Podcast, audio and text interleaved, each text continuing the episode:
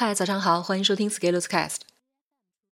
今天我在社群里出了一道题：一，朋友说给你寄份礼物，你收到了快递，结果发现是邮费到付；二，朋友说请你吃饭，结账的时候朋友提议 A A 制。以上两种情况，你更能接受哪一种？我们先以选项一到付来讨论。有的人说，朋友给我送东西。是朋友的心意，所以我到付邮费也是可以的呀。那我们假如朋友说给你的礼物是他自己不打算要，准备处理的二手货，当成盲盒寄给你呢？再假如朋友自己有很多书要处理，发了朋友圈说送人，然后邮费到付，这个时候你能接受吗？我看到有小伙伴说我没有朋友。讨论这个问题会有几个关键要素需要理清。第一，什么对你而言算得上朋友？第二，朋友如果做出这样的事情，你会怎么办？第三，如果会这样做事的人，算不算得上是你朋友？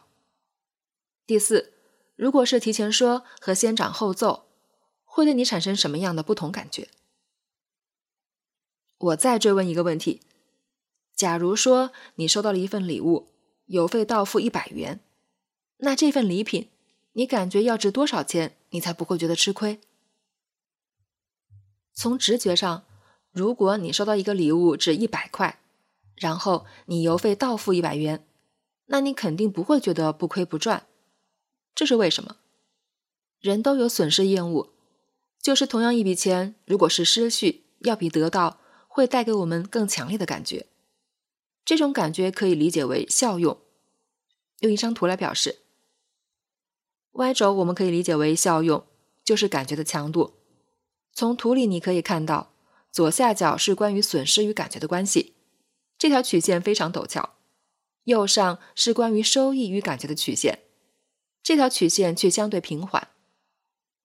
也就是说，同样的额度的变化，损失会比收益带来更强烈的感受。以图中的曲线为例，对于同样的 y 轴的长度，损失的强度是收益的四倍。也就是说，如果要你损失一百块钱，那你起码要得到四百块钱。这个曲线来自于我们保险学读书的内容。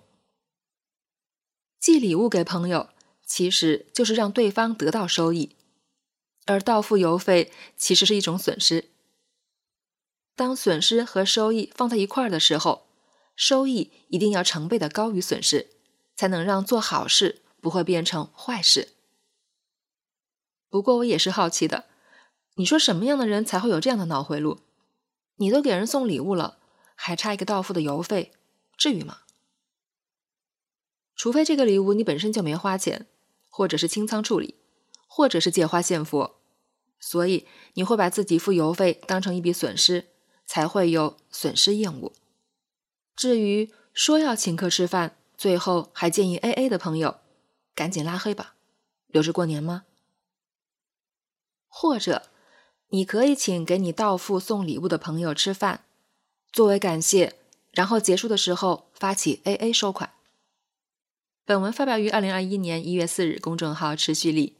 如果你喜欢这篇文章，欢迎搜索关注公众号持续力，也可以添加作者微信 F Scalers 一起交流。咱们明天见。